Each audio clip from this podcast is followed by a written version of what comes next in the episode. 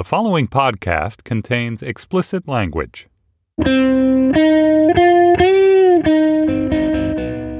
It's Friday, February 3rd, 2017. From Slate, it's The Gist. I'm Mike Pesca. We here at The Gist often have high minded conversations amongst ourselves. For instance, Chris pointed out that the Australians have been even more steadfast wartime allies to the Americans than his Canadians have been. And Mary said, well, beyond the wartime contributions of the Australian military, think about what their military has given us in peacetime. Without the Australian military, we would never have Captain Kangaroo. And Chris, as a Canadian, had to be explained who Captain Kangaroo was. But I opined, and I know you've thought of this too. You know, Captain Kangaroo was always one of those titles that disappointed me. Like as a child, you hear this description, Captain Kangaroo, and you imagine tails and pouches and leaping ability, and all you get's a mustachioed pedant in a red blazer. So, as I said, we discuss very high minded matters. Here's another one. Mary expressed disquiet about attending rallies in the wake of the election. She thought that as a journalist, it's perhaps improper or could be seen as such. Mary is very ethical. She has training in public radio, and her earnestness on these issues often really does make me rethink my positions. And that's when, over a whiskey fueled weekend, I will call Mary and beg her to come back, swearing it was only a pretend firing, not a Mary ban, just a Mary pause. But in all seriousness, I do take Mary's point. And I did think about what she was saying. I've been reading up on this question, journalism in the Trump administration.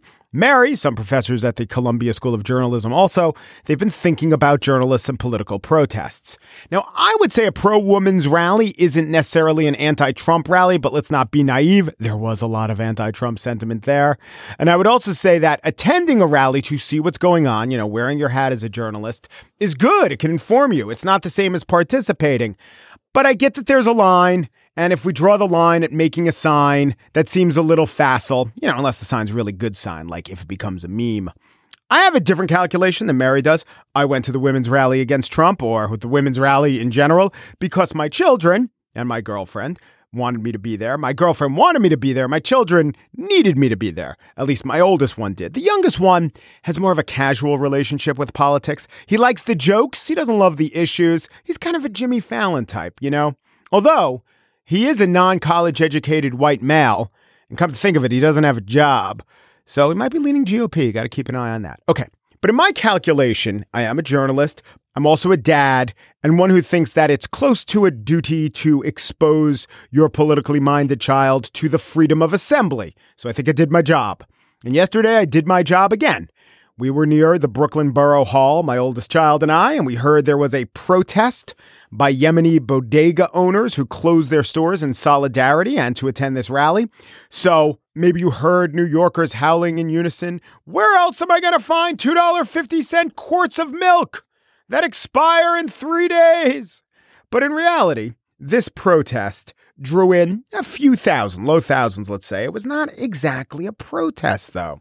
The sign said, Immigrants are Americans, and New York loves immigrants, and immigrants get the job done. Here, the program Democracy Now! interviewed uh, someone holding a sign, Maki Dakuali.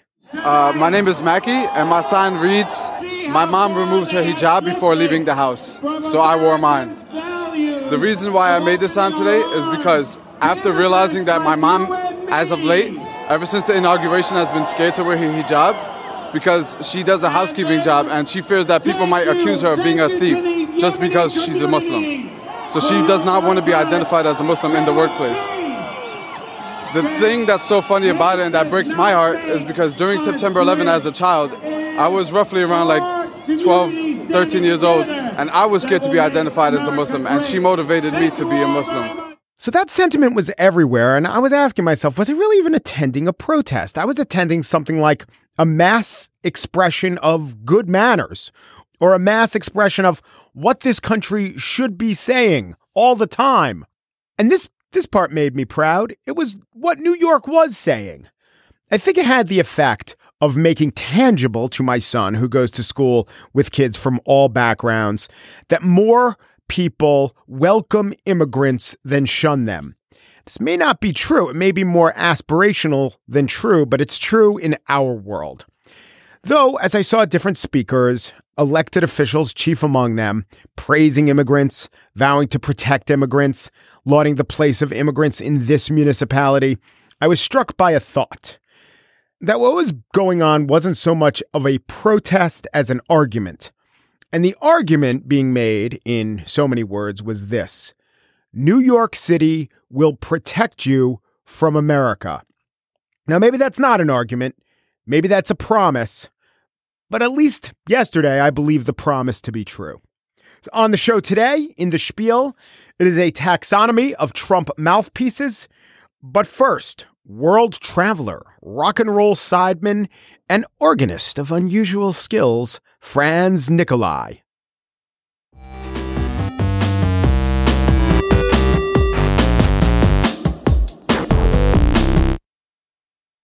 This is Jess Betancourt, the host of DNA ID, the only true crime podcast that exclusively covers cases solved using forensic genealogy. DNA ID goes behind the headlines to answer your questions about this remarkable new crime solving tool, how it works, how cases are selected, why the cases were unsolved for so long, and how the justice system is addressing it. I include input from law enforcement to give you the inside scoop that we all crave with a straightforward, no nonsense delivery. You can find DNA ID on any podcast platform. Episodes come out weekly on Mondays.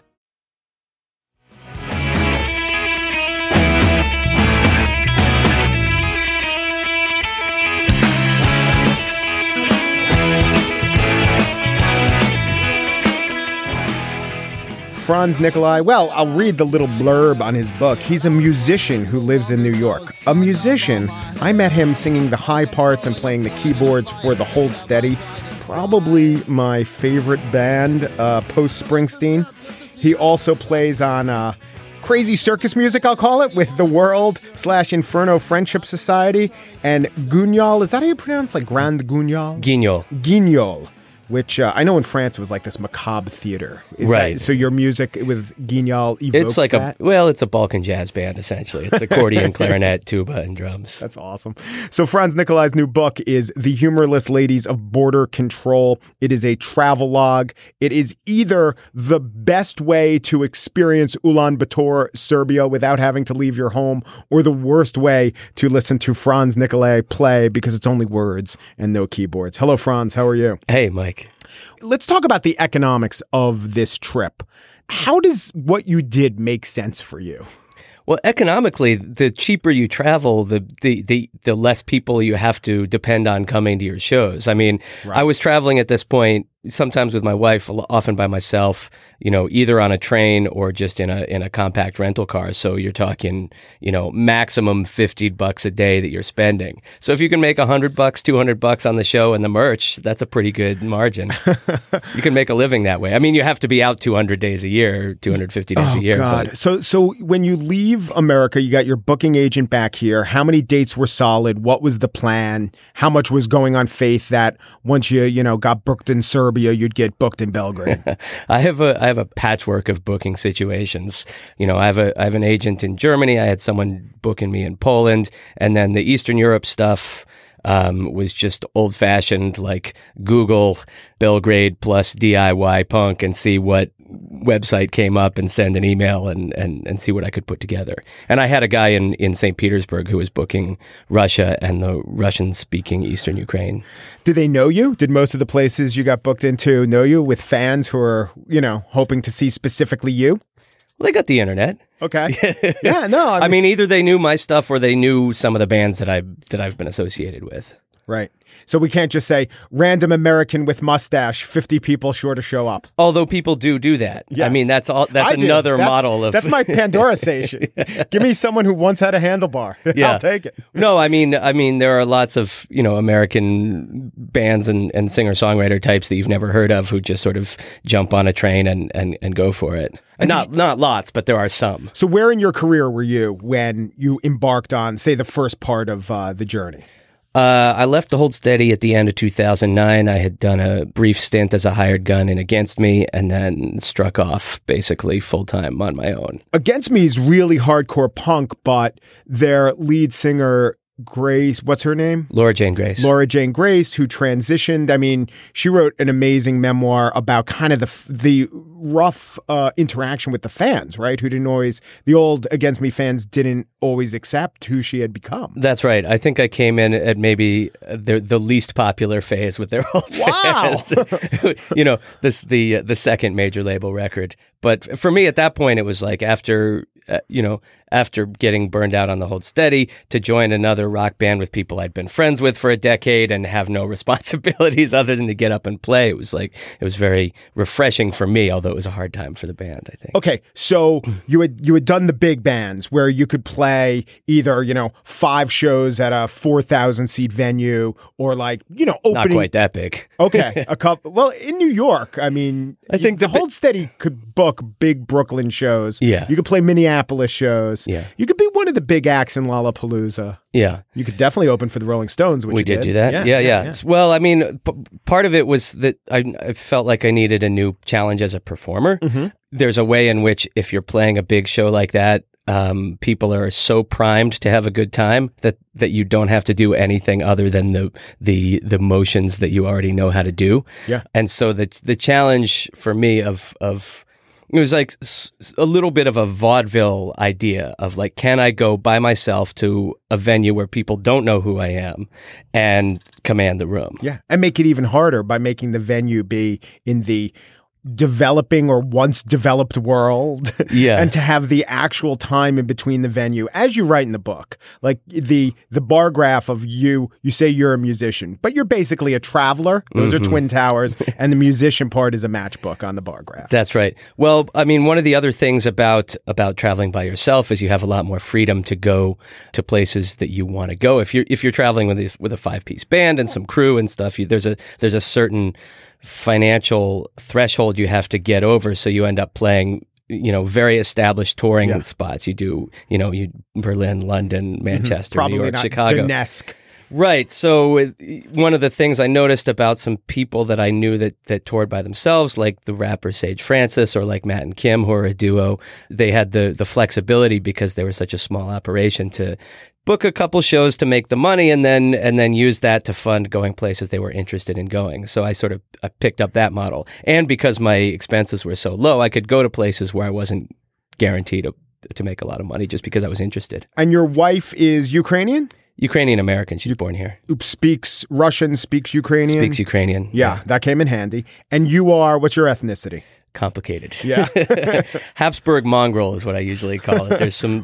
Well, you were at many places of the great Habsburg Empire. That's right. Years, Yeah, yeah. Years and years later. That's right. Well, one of the things about sort of the way I look is that it's it, it ambiguous enough where a lot of people all over the world they know I'm not from there, Right. but they think maybe I'm the nearest whatever the local uh, signifier of foreignness is. Right. So you embark on the trip. Does it start off well? Does it start off meeting your expectations? Because the journey is half the fun slash half the exhaustion. Well, I should clarify the the book covers three years of touring. It, it starts with one particular six month chunk, and then and then I go back over the next couple years. I sort of classify the the the destinations in two ways, right? One is the established touring circuits, mm-hmm. Germany, England, places where I know more or less what I'm going to get, and then the places where the point of it is the the traveling and the adventure. So it's you know, like for example, a couple weeks into one of the later tours, I got robbed for for for everything in my tour cash in in Paris, and I contemplated giving up and going home. But then it's like, well, I'm only two weeks into a six week tour.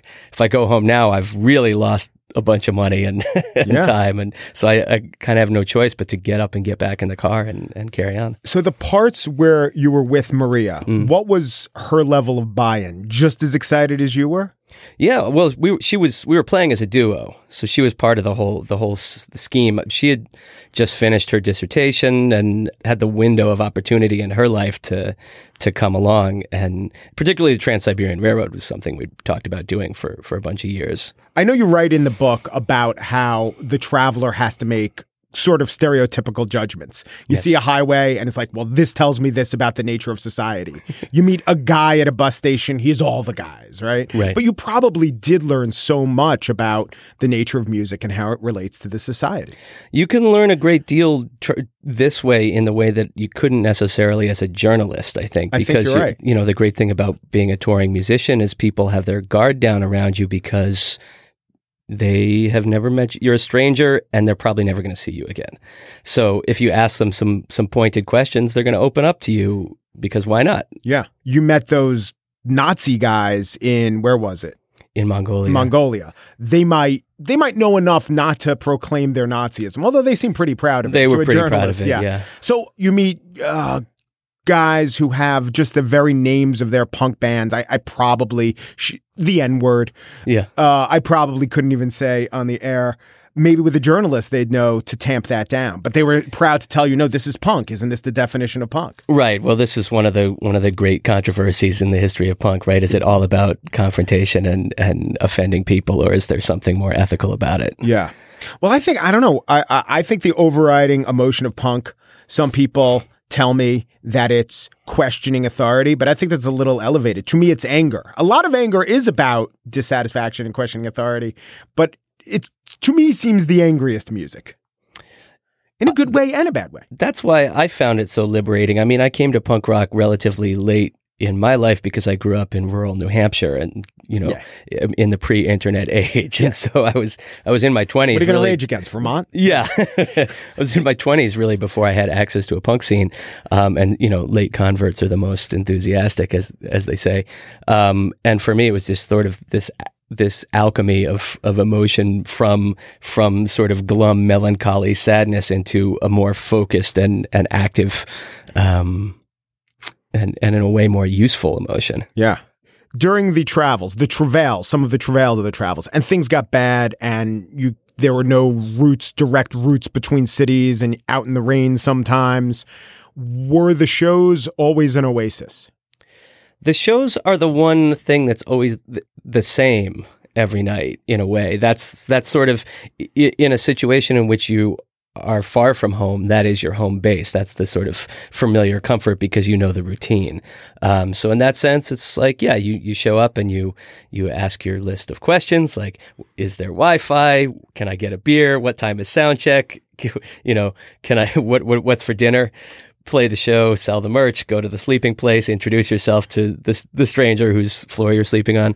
You know, it's the destination. It's where you you you get those those creature comforts. Yeah. And how would you judge if a show went well? Your own internal uh, gauge or audience reaction, or if it was warm and there was Wi Fi? I mean, there's all sorts of ways that a show can go well. Obviously, if there's 100 people there and they're all going nuts, that's a great show. Yeah. There are also situations where there can be five people there and you can have an amazing show too. You like get off the stage, do it in the round on the floor, have, you know, a real interaction. You know, if if the, if it's five people who are really invested in the in the show, that can be a great show too. Are the rubrics for what's a great show in a tour that you describe in the book similar to the rubrics of what's a great show with the Hold Steady? I mean, I always think that you you want to play for a crowd of 5,000 people as if it was 50 people and a crowd of 50 people as if it was 5,000 people. Uh huh. So you're, what you're saying is 500 is the great size for a crowd, the perfect ideal of a crowd. Actually, I think that's true. I think there is sort of a platonic ideal of a of a of a show that's big but not too Yeah. big, and it is around 500 people. And, and and the key thing is that the venue holds about 507, and then you're fine. Like, you don't want the 500 in, in a, some huge in a thousand, amphitheater. yeah, yeah, totally. They they say that as you go east in Europe, you go back in time. In general, Hmm. I mean, there's probably a decade to latitude calculation that I haven't done yet. But are there any exceptions to that? Well, there's political reasons why things can look like more of a throwback. I, I always think of crossing the border from Croatia into Serbia. Yeah. Croatia has a has a much more modernized economy and has the, the tourist economy and um, you know, I think they they joined the euro. Maybe not great timing, but they did. And also, And, they have um, this big Italian influence. yeah. They share the Adriatic coast, Serbia, more in the Russian realm. That's kind of exactly right. So you- Slavic, yeah, Yeah, when you and then so you cross into Serbia and and and you're back in you know donkey carts, Yeah. uh, sort of scenery. and and and geez, here I go doing the thing of, you know, you spend a couple days there and you generalize. But I do find an openness to the people versus a guardedness of the people. And of course, that's totally shaped by their circumstances. Yeah, it really depends, and it also depends the circumstances in in which you meet them. Right. Right. In in particularly in post communist countries, there's people's public face, which can be very hard to crack, and then their their private face once they're once they're in the home, which is is very welcoming.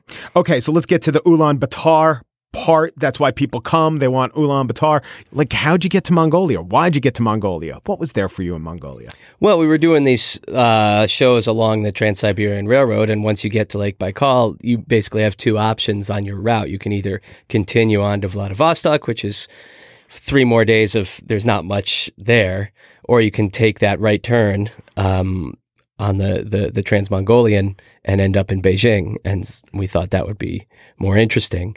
Um, I had a couple contacts in, in China and we booked a couple shows in China. We figured we'd stop off in Ulaanbaatar because why not? And then, um, you know, I didn't have any contacts for playing a show there. So that was a little bit of a process of like posting on expat blogs and, um, you know, getting up in the middle of the night and calling phone numbers to random bars. How many Uh, people live in Ulaanbaatar? I don't know the exact number. I mean, it's a city. It's a city? Yeah. Seems like a city, not Cincinnati, but I mean, it's it's like a lot of these Central Asian cities. It's it's not the most beautiful thing, you know. It's sort of Soviet built. A lot of these gray concrete towers in the middle of a in the middle of the the, the steppe. yeah. Did you have fermented yak's milk? I did. And? Yeah. I mean, I I I thought it was fine. Maria and I sort of had a division of labor because I'm a I'm a vegetarian, and the primary food there was was mutton. Yeah. Um, You're lucky it wasn't horse. for all I know. Yeah. mutton and yeah, and fermented horse milk, which she couldn't stomach. So every time we got a bowl of each, we sort of I, I would pass her the the mutton, and she would pass me the the, the fermented horse milk. Oh, see, that could be the love story out of this mutton for horse milk. That's right. That's beautiful. Franz Nicolay, the author of The Humorless Ladies of Border Control Touring the Punk Underground from Belgrade to Ulaanbaatar. Thank you so much, Franz. Thank you, Mike.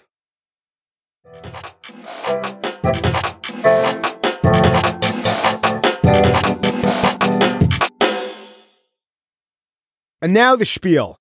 So, yesterday, Kellyanne Conway brought up the Bowling Green massacre, which the media did not report. But that's not true. I found this tape of ESPN Week 4 2005 season. And Bowling Green falls to one and two. Omar Jacobs, almost a non-factor. He does manage three touchdown passes, but they're never in the game, and they lose it by a final of 48 to 20. Well, maybe that wasn't the massacre Kelly had in mind. I don't know what she had in mind. In a normal administration, that's close to a firing offense. It just turned into another consequence free example of wackiness from Kellyanne. Trump says he loves Conway, tells her to go on the shows that no one else will go on, and darn it, she holds her own. She does so through risible, mockable misstatements, which Trump sees as truth telling. We obsess over Trump's hairpiece, which actually turns out to be real if pharmacologically aided. But let's talk about Trump's mouthpieces, who are unreal, yet as compelling as any hairpiece could claim to be. First, you have Kellyanne Conway. She's feisty. She argues back. And this is important. She doesn't necessarily speak for the president or then the candidate. How and when did Donald Trump conclude that the president was born in the United States? You'll have to ask him that. That's a personal decision. Actually, it's a factual statement, but no matter. Trump likes Conway because he sees these interviews as sport. And in a way, they are, but Trump sees them as a sport without rules. There is no out of bounds, and any counterargument is a good counterargument so long as it's strongly worded, like that lame hackneyed trick of turning around a phrase. Here is Chris Wallace interviewing Conway this last Sunday. Thursday. Well, so it was a it's- mutual it's not a- cancellation. it's not a good they thing, to is it, talk- that, that one of our closest allies, our uh, immediate neighbor to the south, and they had a meeting scheduled for Tuesday? You don't? Th- you think that's a good thing? It's a great thing that they spoke for an hour. Well, after how after about that, having an, uh, the state visit. I'll tell you there? what's not a great thing. Here's not a great thing. It's not great that we have a sixty billion dollar trade deficit with Mexico. And later in the same interview, Kellyanne, do you understand how offensive that is? I understand how offensive it was to never be taken seriously that Donald Trump could be elected president. On great days, we were ignored. On most days, we were mocked. A lot of us. Kelly, do you understand you're lying? What I understand is Donald Trump won't lie down to foreigners. Kelly, do you understand you're being unresponsive? Like the way the Democratic Congress have been unresponsive to the machinists of Indiana? It's really not that hard a trick. In fact, you can pivot on any question. And if you draw a blank, you could just pivot on the fact that it is a question with, you know, the question you should be asking. So that's one breed of mouthpiece. The white belt jujitsu of Kellyanne Conway that Trump sees as black belt. The next is Sean Spicer. Photographs of the inaugural proceedings were intentionally framed in a way, in one particular tweet, to minimize the enormous support that had gathered on the National Mall. This was the first time in our nation's history that floor coverings have been used to protect the grass in the mall. That had the effect of highlighting any areas where people were not standing, while in years past, the grass eliminated this visual. He's just angry. He's just yelling and huffing. And you know the phrase, we could disagree without being disagreeable? Spicer thinks it's so much more fun if you're disagreeable. Spicer doesn't come from Trump's inner circle, so the rage may be a reflection on his relationship with his boss at some level. But a guy who is in the inner circle is Tom Barrack. He's an old business friend of Trump. He ran the inauguration. He's the opposite of angry. He's sunny. He tries to charm you with a reasonable tone, and he is just full of nonsense. It was a wonderful tribute. At the inauguration, President Obama, another great president, was, was great. Whatever it was in both instances was significant. For President Trump, it was phenomenal. He had a week, six days of the events. Um, it was a different security regime. We can talk about all the elements that made it more complicated, but it was equally awesome. And now he's president of the United States and he's off to work. He was the one giving these gobbledygook answers about how Trump could have made an honest mistake about crowd size. It harkened back to his convention testimonial, which he delivered through a wireless mic, which amounted to a long story about how Trump once signed an autograph for one of his workers' sons. And then there's Boris Epshteyn. He is the super truculent obfuscator. And then we have Sebastian Gorka. He is a give no ground pseudo intellectual, or at least an accented baritone. Does the president intend to get rid of everyone who refuses to execute his ideas?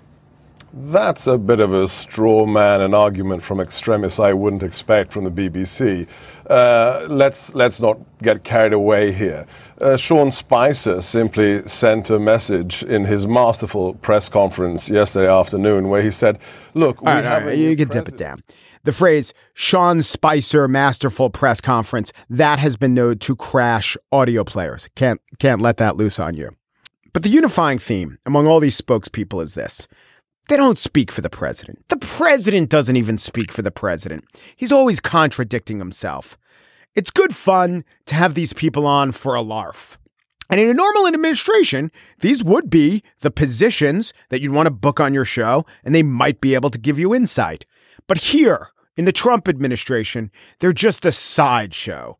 They're the spin off characters who may one day get their own gig. We laugh, we gape in slack jawed amazement, but we learn nothing.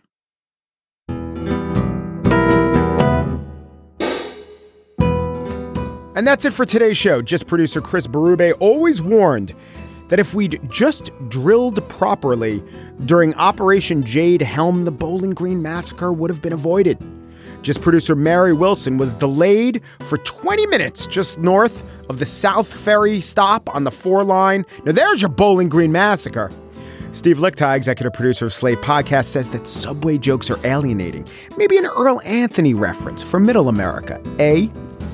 Andy Bowers, the chief content officer of the Panoply Network, has passed the Bowling Green massacre. He hopes the administration just pays attention to the town of Smallville, where the high school was hit by a meteor shower in 2005, and the DC media won't cover it, though DC Comics will. The gist. If you like our coverage of masterful Sean Spicer press conferences, listen to our sister show, Hang Up and Listen, for complete coverage of the Brooklyn Nets' dominance on the hardwood, and try the Culture Gab Fest as they discuss the cinematically wondrous accomplishment known as monster trucks. Peru, and thanks for listening.